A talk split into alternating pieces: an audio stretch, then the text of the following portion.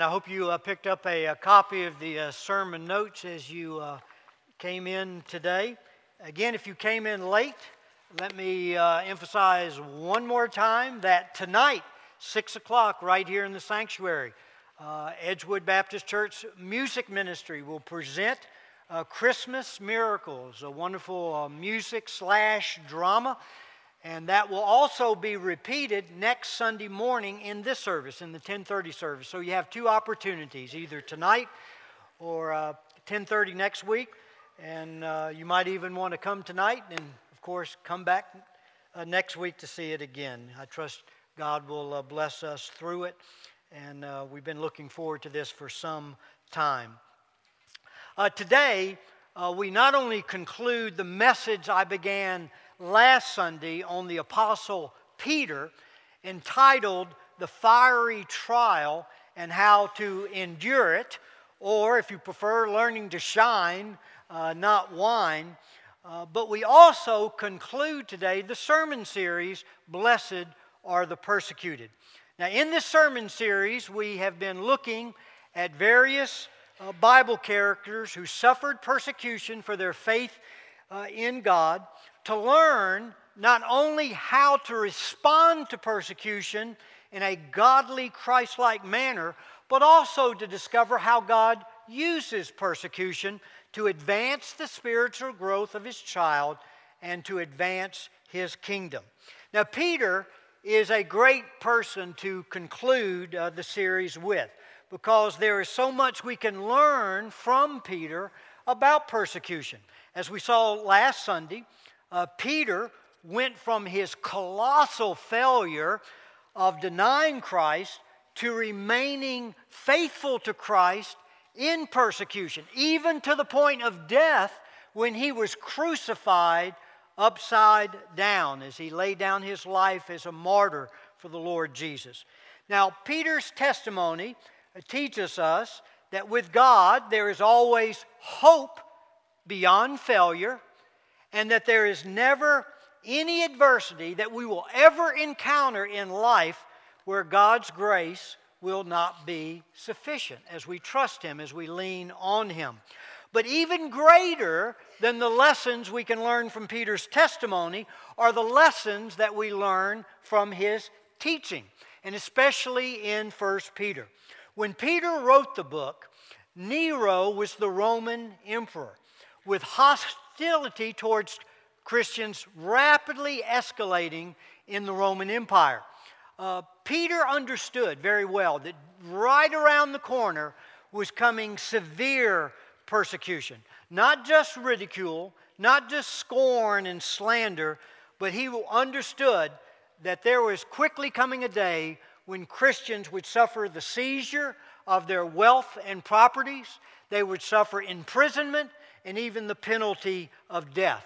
So Peter wrote the book to prepare the church for this severe persecution that was on the horizon.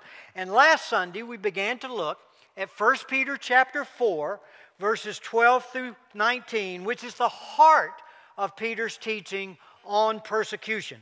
And in these verses Peter drives home four truths. Uh, we had the opportunity to look at the first one last Sunday, so let me just quickly review and then we'll move forward. First thing that Peter says is as believers, we are to expect suffering. We are to expect suffering. 1 Peter chapter 4 verse 12 reads, "Beloved, do not be surprised at the fiery ordeal among you which comes upon you for your testing as though some strange thing were happening to you." We saw last Sunday there are two inescapable realities every Christian must face. One, I live in a fallen world. Romans 8:20 for the creation was subjected to futility. So even creation itself as a result of the fall of man is out of whack. We suffer natural disasters. We suffer disease. We suffer the aging process. That is a reality every believer has to face. And not a single believer is immune from national disasters or disease or the aging process. But in those things, we can, of course, know God's grace. And the second reality is I live in a world that crucified my Lord. John 15, 20. He said, If they persecuted me, they will also what? They'll persecute you. So, in light of these two inescapable realities, Peter says, Do not be surprised.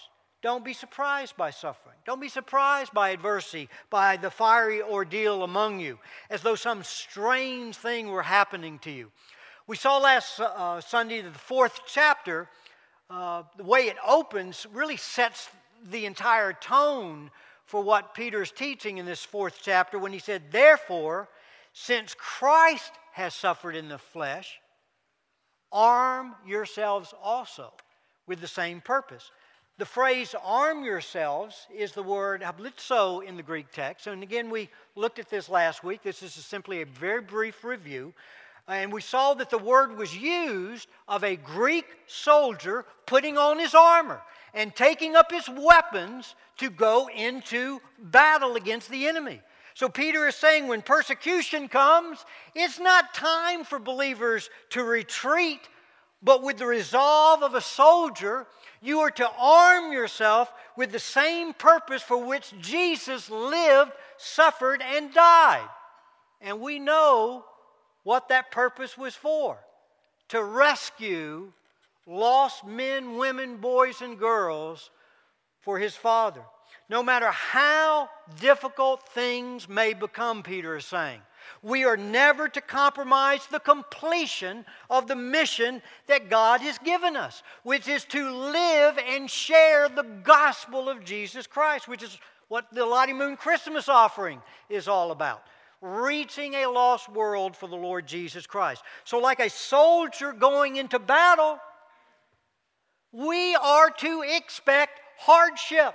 And we're not only to expect hardship in following Christ, but we also need to realize there is literally the possibility of laying down your life for the cause of Christ.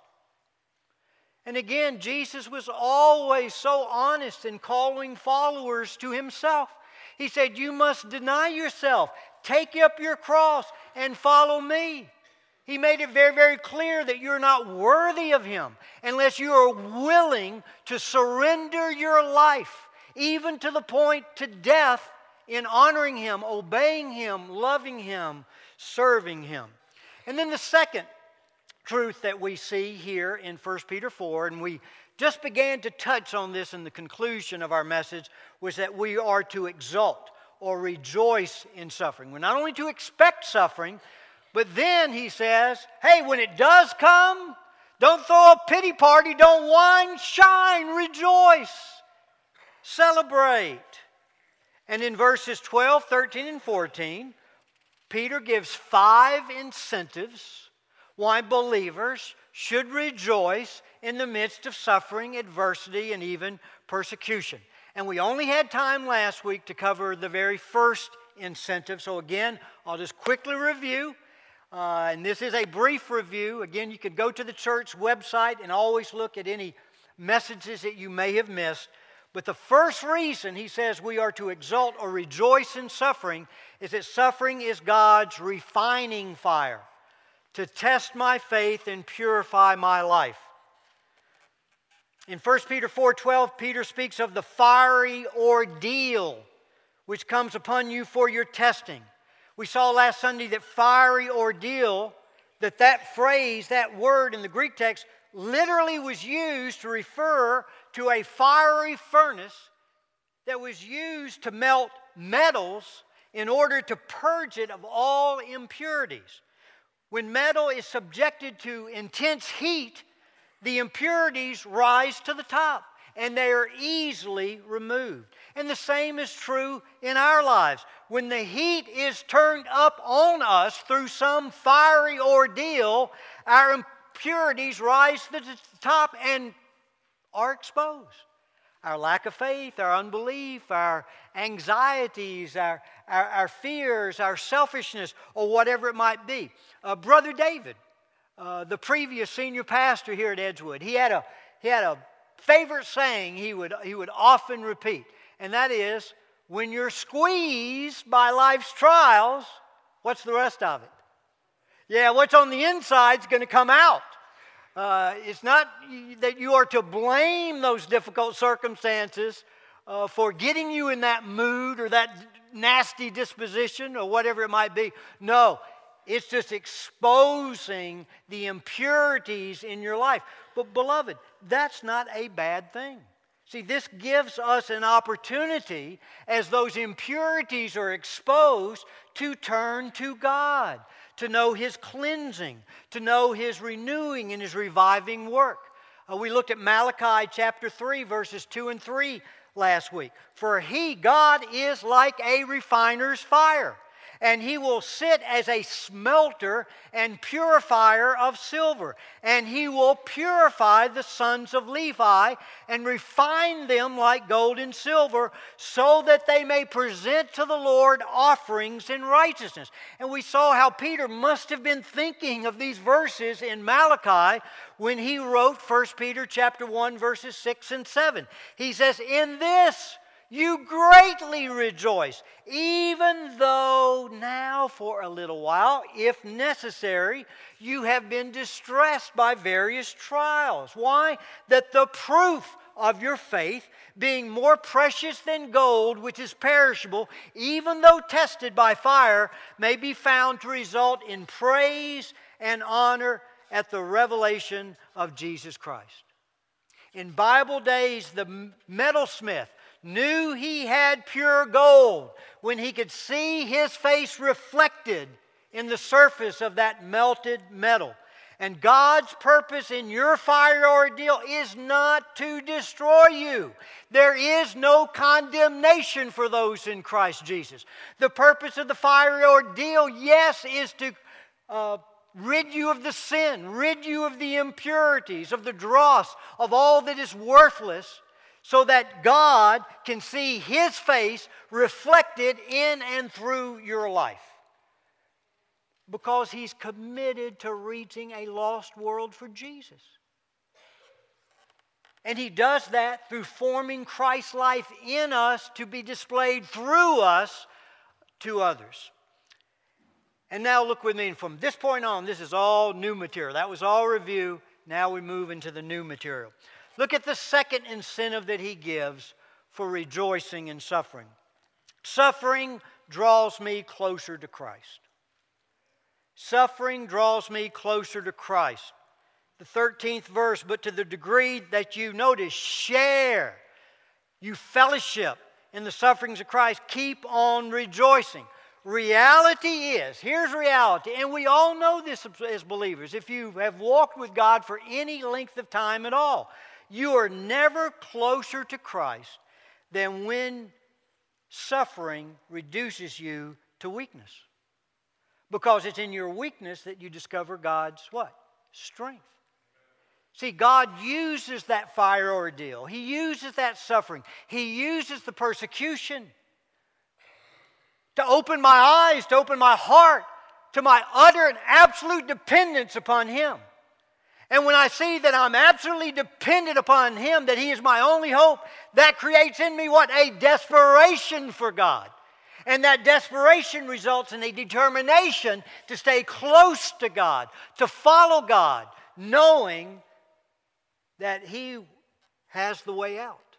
He'll take me through the trial and accomplish His plans and purposes in me. You know, I, again, I told you from the beginning of this series look for the common denominators in these various characters that we're looking at. And, folks, this is one that you just can't miss. I mean, every single character. We saw God orchestrated tremendous suffering, trial, and adversity. God orchestrated it. Again, not to destroy these individuals, but to take them closer with Him. God put Joseph in a dark prison for many, many, many years. That in that darkness, he was forced to lean on God. He took David to that point of despair and desperation where he crawled in a that cave of Adullam, just a broken man.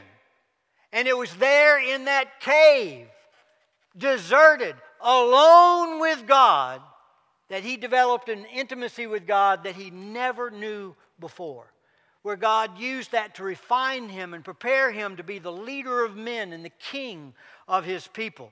Remember, it was Jeremiah, five decades of ministry, where he saw no fruit, where he was persecuted, ridiculed, scorned all those years, in prison, beaten. And we saw how he struggled with that that although in the eyes of the public he never faltered once, he was like this bold lion. But you get this man alone with God, and he struggled. He even challenged God at times. You know, why have you deceived me? You know, why are you hurting me like this? Why is my pain perpetual? Why am I not seeing any, any results? But as God stripped Jeremiah of all the crutches he could have possibly leaned on to, it was in those times that he learned to lean on God. And we saw that although he struggled at times with disappointment and discouragement and despair, ultimately all that took him into an intimacy with God that few people on planet Earth have ever known as he plunged into the very heart of God. And then there was Daniel. As a teenage boy, ripped away from his family, ripped away from his nation, his culture, his language, everything that he knew, put into Babylon, a foreign country that despised his God, that worshiped idols. And there alone, isolated with his three friends, Shadrach, Meshach, and Abednego, David, with his friends, learned to put their trust in God in a very hostile culture towards their faith. They learned to stand strong and to shine, even when it meant being put into a fiery furnace, even when it meant being put in the lion's den. They learned to trust God. And then, of course, Nehemiah. Oh, Nehemiah. God gave him favor, God granted him success, but he did it what? Through opposition the moment Nehemiah began his work for God, the work that God had called him to do, we saw how on every side opposition arose that attempted to, to, intimidate him, to stop the work. And he had to face that opposition. And we saw what was his primary response? He turned to God. He turned to God. Twelve different prayers in the book of Nehemiah. Every time the opposite, remember, we talked about he didn't take much time trying to speak to his critics, defend himself. No, he just turned to God and said, God, you've given me a work to do. I'm going to give I'm going to trust you to give me the grace and this people the grace to continue to go forward, and I'm going to let you handle our opposition. I'm going to let you handle our enemies as you give us wisdom, guidance, and direction. You know, another great example of this, and we've referred to this in uh, in this study previously, but do take your Bibles and turn to 2 Corinthians 12. I, I want to emphasize it one more time. 2 Corinthians 12, and this is Paul's thorn in the flesh. Good, great example of how God uses suffering to draw us closer to God, to bring us into an intimacy with God that we would have never known apart from the suffering. Look at, um, look at verse 7. And because of the surpassing greatness of the revelations, for this reason, to keep me from exalting myself, there was given me a thorn in the flesh, a messenger of Satan, to buffet me, to keep me from exalting myself. Now, just pause right there. The word used for thorn doesn't refer just to a little splinter that might get in your finger, it refers to a large, sharp stake that was used to impale a person to kill a person. The word buffet means to beat, it means to strike with the fist. And the tense of the verb indicates that the pain was either constant for Paul or at least recurring just on a regular basis. So Paul says, You know, God gave me this thorn to, to, to buffet me. And also, don't miss, this isn't my main point, but it's an important one to stress. Why did God give him the thorn? To keep him from what? To keep him from exalting himself, to keep him from pride. My point being, listen now, God knows your vulnerabilities, He knows mine. And sometimes God uses suffering and adversity as a preemptive strike. You know what I mean? He realizes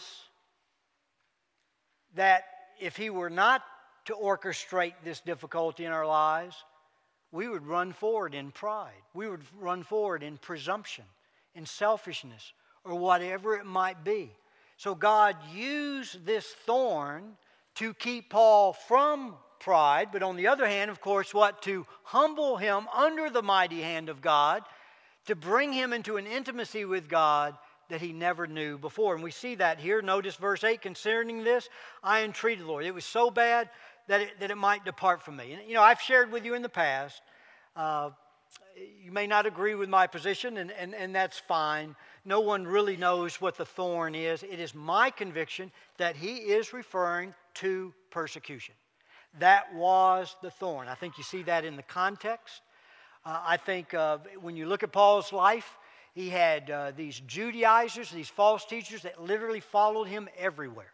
No matter where he went, they were there to stir up strife, to stir up persecution, to hurt him, to take him out. And if it wasn't for God's protective covering, although he suffered greatly, and we'll see that in a moment, yet God protected Paul. Paul was indestructible until his work was finished on earth that God had given him to do. And that's true of every believer as we trust God and we follow him. And then notice God's response. He says, And he said to me, Paul, my grace is sufficient for you. In other words, Paul, I'm not going to take away the thorn. I want you to look to my grace in the thorn. For my power is perfected what? In weakness. Your weakness provides my greatest opportunity to bring you close to me, to know my power being released through you. And then notice now Paul's attitude totally changes. Most gladly, therefore, gladly, again, there's that theme of rejoicing. I will rather boast about my weaknesses that the power of Christ may dwell in me. Therefore, I am well content with weaknesses, with insults, with distresses, with persecutions, with difficulties for Christ's sake. For when I am weak, then I am strong. And just so you understand, those were not just words, it was Paul's life. Turn over to the 11th chapter of Second Corinthians, where Paul gives us a, a, a list of the things that he's talking about. Look at verse 23. Are they servants of Christ? This is 2 Corinthians 11, verse 23. He's comparing himself here to false prophets. Where, and he highlights the suffering that he's encountered in following Jesus. And then he, he goes on and he says, uh, uh, in far more labors, in far more, notice, imprisonments.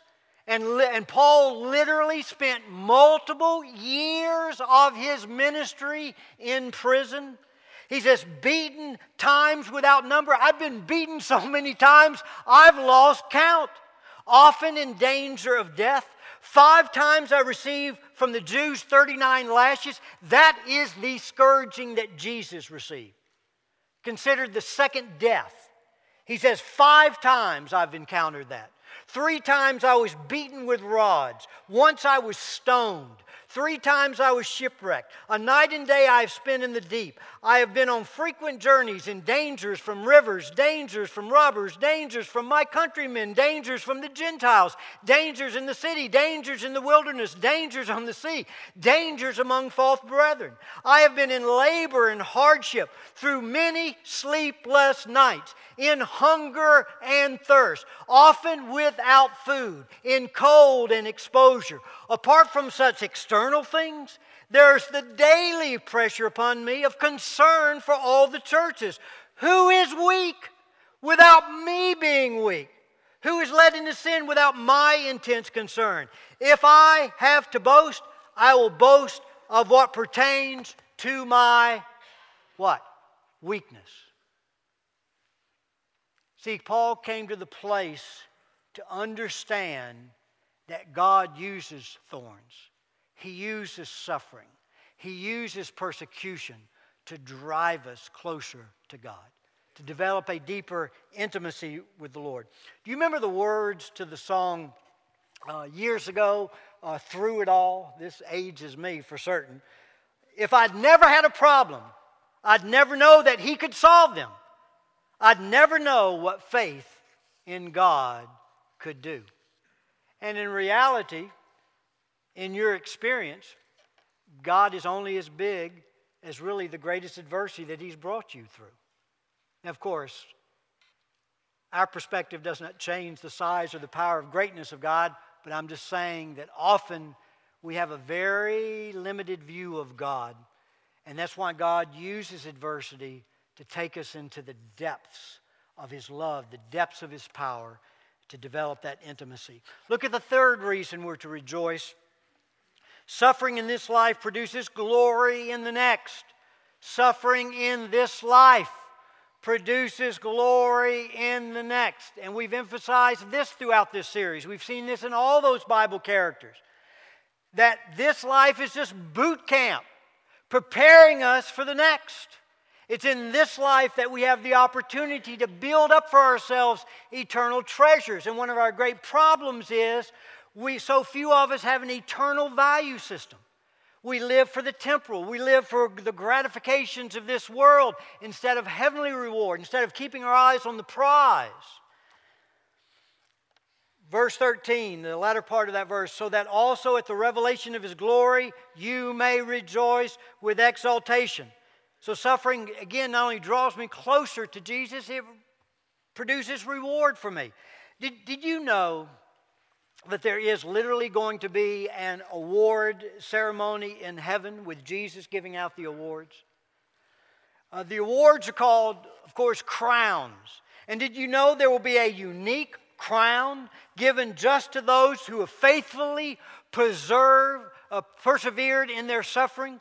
James 1:12 Blessed is the man Happy is the man who perseveres under trial. Why? For once he has been approved, he will receive the crown of life, which the Lord has promised to those who love him. 2 Timothy chapter 4, verses 7 and 8, Paul wrote, I have fought the good fight. This is right before his execution. Paul was beheaded for his faith in Christ. When he wrote this, he's in prison. If you're familiar with the story, every single person virtually that he loved had deserted him. And he's there in prison, and this is what he writes I have fought the good fight, I have finished the course, I have kept the faith. In the future, there is laid up for me the crown of righteousness, which the Lord, the righteous judge, will award to me on that day, and not only me, but also to all who love his appearing. Notice Paul alludes to a soldier in battle and an athlete in a race. Does a soldier grow weary in battle? Yes. Does he experience fear? Yes. Is he often left with scars and wounds which are incurred in the battle, which are painful? Yes. Are there times he feels like quitting? Yes. Does an athlete become exhausted in the race? Of course they do. Do they often uh, feel tempted to quit because of the pain? Yes. See, life is a fierce battle, Paul says. It's a grueling race. We each have a course that God has laid out for us. And as we draw close to Him, only then do we find the grace to remain faithful to Him every step of that race, faithful to Him all the way across the finish line to hear those words, Well done, thou good and faithful servant. Enter now the joy of your Lord. But we become here on earth, we become exhausted, we become perplexed. We often fall down under the weight of our pain. But God encourages us to keep on fighting, keep on running, knowing our reward in heaven is great. And that's why Paul said in 2 Corinthians chapter 4, he says, Yes, yes, we're afflicted in every way, but we're not crushed. And yes, we're often perplexed, but not to the point of despair. And yes, I'm persecuted, but I'm never forsaken. And yes, I may get often knocked down in life's contest, but I'm never knocked out. And then he goes on, I'm always caring about in my body the death of Jesus, that the life of Christ might be expressed to a lost world. Do you hear what he's saying? He says, God is using the adversity. He's using it to draw me close to him, to fill me, to fill this frail clay pot with his light, with his love, with his life. And then God uses adversity, he uses suffering to break this frail clay pot, to release that light, to release that life, that love upon a lost world for the honor and glory of Jesus Christ. But it doesn't stop there. It doesn't stop there. He, he goes on in that same verse. He says, Therefore, here's the conclusion to it. Therefore, in light of all that, we do not lose heart. But though our outer man is decaying, suffering pain, perplexity, whatever it may be, yet our inner man is being renewed day by day. Why? Because, verse 17, 4, because momentary light affliction is producing for us an eternal weight of glory far beyond all comparison. Notice the suffering is producing that glory as it drives us close to Christ to know His grace, to release His life upon a lost world. And then He says, What? While we look not on things which are seen, but those things which are unseen. While we look not on those things which are temporal, but those things which are eternal. And then he goes on into 2 Corinthians chapter 5, highlighting this wonderful eternal home that we have in heaven. Truly, it will be worth it all when we see Jesus. Amen, Jeremy? It will be worth it all when we see Jesus. Next reason why we should rejoice suffering is a means, Jesus, uh, it, suffering means Jesus being seen in my life. Suffering means Jesus being seen in my life. 1 Peter 4, verse 14. If you are reviled for the name of Christ, circle that word revile. The word literally means to be denounced, it means to uh, have people heap insults upon you. And of course, this is referring to persecution. But notice the cause for which you are being reviled, reviled for the name of Christ. If persecution and suffering and adversity comes because Christ can be seen in my life, Peter is saying that is a reason for rejoicing. In Acts chapter 5, Peter and the apostles, they are flogged, they are beaten for and ordered, ordered to stop preaching Jesus. And while Peter and the apostles, while they are still bleeding, they're still hurting from the beating. Listen to their response in verses 41 and 42 of Acts 5. So they went out on their way from the presence of the council, rejoicing. They're bleeding, they're hurting, but in the midst of that, they're rejoicing. Why? That they had been considered worthy to suffer shame for his name. And every day in the temple and from house to house, they kept right on teaching and preaching that Jesus is the Christ. There's that soldier mentality. They had been given a mission, the Great Commission, to go into the world to preach the gospel. So they didn't let the persecution cause them to retreat, but with that soldier's attitude, they went forward to advance the gospel despite the opposition, despite the persecution, despite the difficulty. Let me add let me add, even if your suffering is not the re- direct result of persecution, say it's a, an illness uh, or a relational problem that you're in right now, or some kind of serious setback, you have the opportunity to use your suffering to display to others Christ's grace that sustains you and His love that will never fail you. You have the opportunity to demonstrate that Jesus truly is enough. And although I may be stripped of everything because I, Jesus cannot be taken from me, you cannot destroy my joy, my rejoicing. Look at the next incentive. Suffering takes me deeper into the ministry of the Holy Spirit. Again, the latter part of verse 14 you are blessed because the Spirit of glory of God rests upon you. Circle the word rest. The word means to give relief, it means to give refreshment, It means intermission from toil. In times of suffering, in times of, now, He's not going to give it until you get there. It's very difficult for us to understand, but God says, if you're reviled for my name, if you're persecuted in the cause of Christ, you can be guaranteed that the Spirit of glory and, the, and of God will rest upon you. He promises that in a very special, unique way, the Holy Spirit will sustain you. And what does He sustain you with? The fruit of the Spirit. Galatians chapter 5.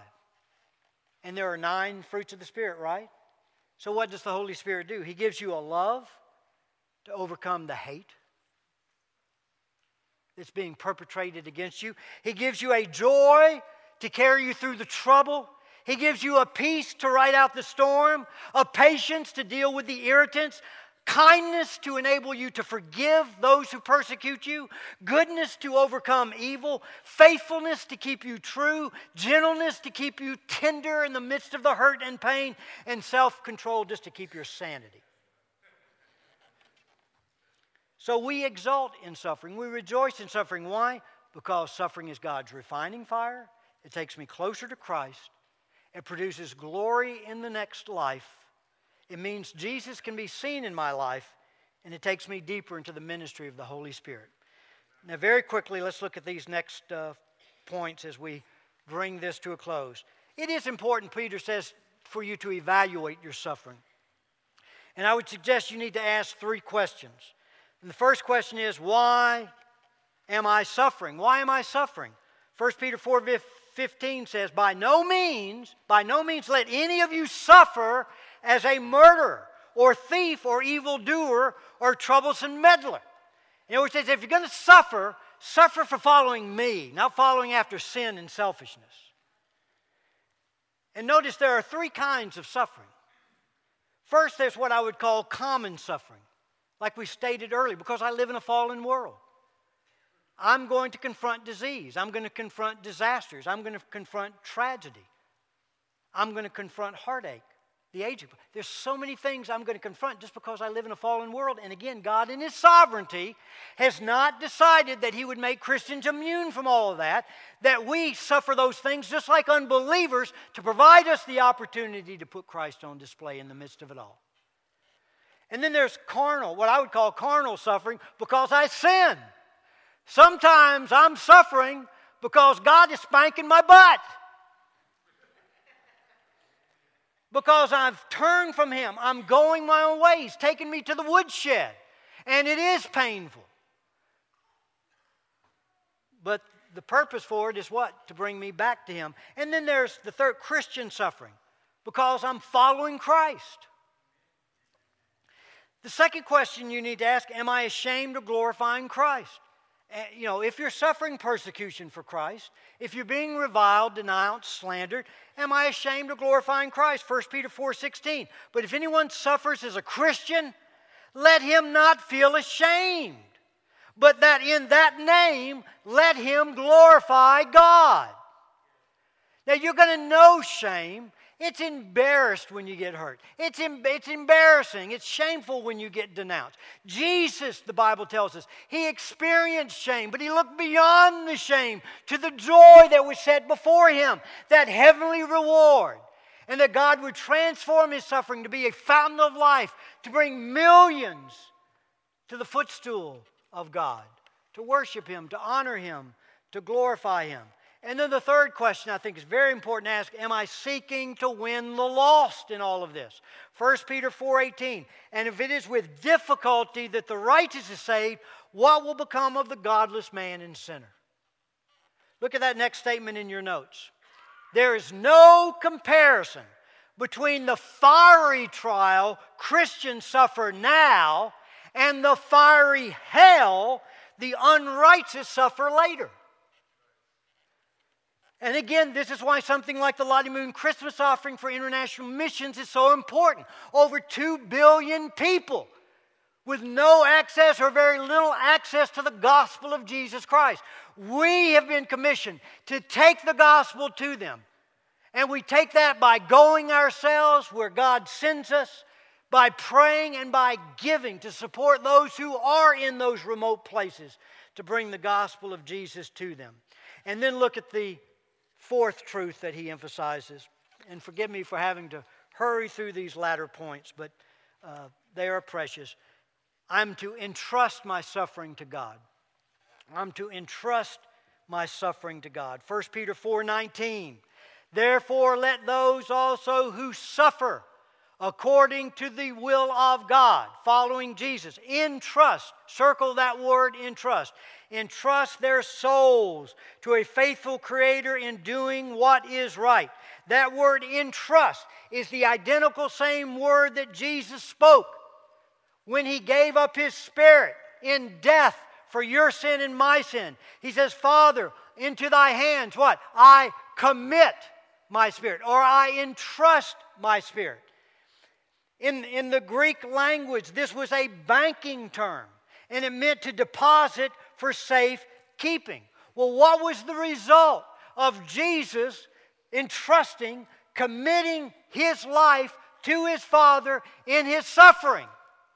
Even though it was to the point of death. What was the result? Resurrection. And again, a fountain of eternal life to humanity, to mankind. And what God did for Jesus, He will do for you. He will use your suffering, although it may appear that it's nothing more than death. He'll bring life out of that. He'll bring you into the power of His resurrection to put Him on display. And then let me just close with this great quote. J. Sidlow Baxter is one of my favorite Bible teachers.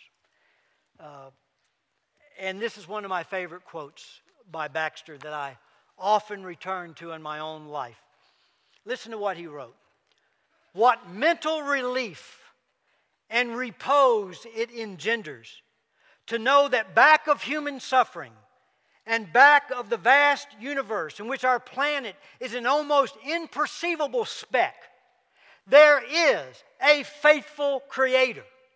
This prodigious universe can be frightening. Amen? It can be frightening if we view it apart from such some such guarantee as that. But when we are assured that its infinite architect is the faithful creator, then the frightening becomes friendly. Every dark cloud has a silver lining, and every thunderstorm has a rainbow arcing it. Every mystery holds a hidden benediction, and every permitted teardrop glistens with a gracious new meaning. A streak of powerful light strikes even across the monster problem of sin, suffering, and death, so that we sense a divine fidelity even beneath that. Amen? Amen. Amen. As we close the service, as we enter a time of invitation, uh, I trust you've been challenged in the message today. And as I've always encouraged you, uh, uh, hearing a message never changes the first person. Uh, it's responding to God and His Word, showing Him reverence by being attentive to His Word, by appreciating it, receiving it, appropriating it. So I simply ask, where did God speak to you today? I, pl- I trust He did. I trust He challenged you. He put His finger on some area. It may be to bring you out of a superficial walk with God, to really become surrendered, where He is your first love, greatest passion and pursuit, and where you would be willing to follow Him with an uncompromising faith, regardless the price, countering suffering for Him a privilege and honor. So you respond, you be obedient. Now I'll be standing here to receive anyone uh, that would desire to unite with the church family. We ask if uh, you desire to be a part of the Edgewood family, that the first step would be to make your way down the aisle, share that intent with me to give me an opportunity to uh, introduce you to the church family so that we begin to love on you, pray for you, express our appreciation for you, and then we'll take you through that full process uh, to church membership. Uh, possibly you're here and you did not know Christ coming into this service, and you've heard about our glorious Lord and His love for you. He did die for you, and you desire to lay down your life for Him as you put your trust in Him for what He did for you through His death on Calvary's cross. And we would invite you to come to acknowledge yes, I received Jesus. Yes, I profess Him. Yes, I desire to follow Him. So you stand as the invitation is extended, and I trust every single one of us will be responding in our hearts to the truth that we've heard today. Don't feel like you have to sing, you'll be responding to God in the backdrop of the music.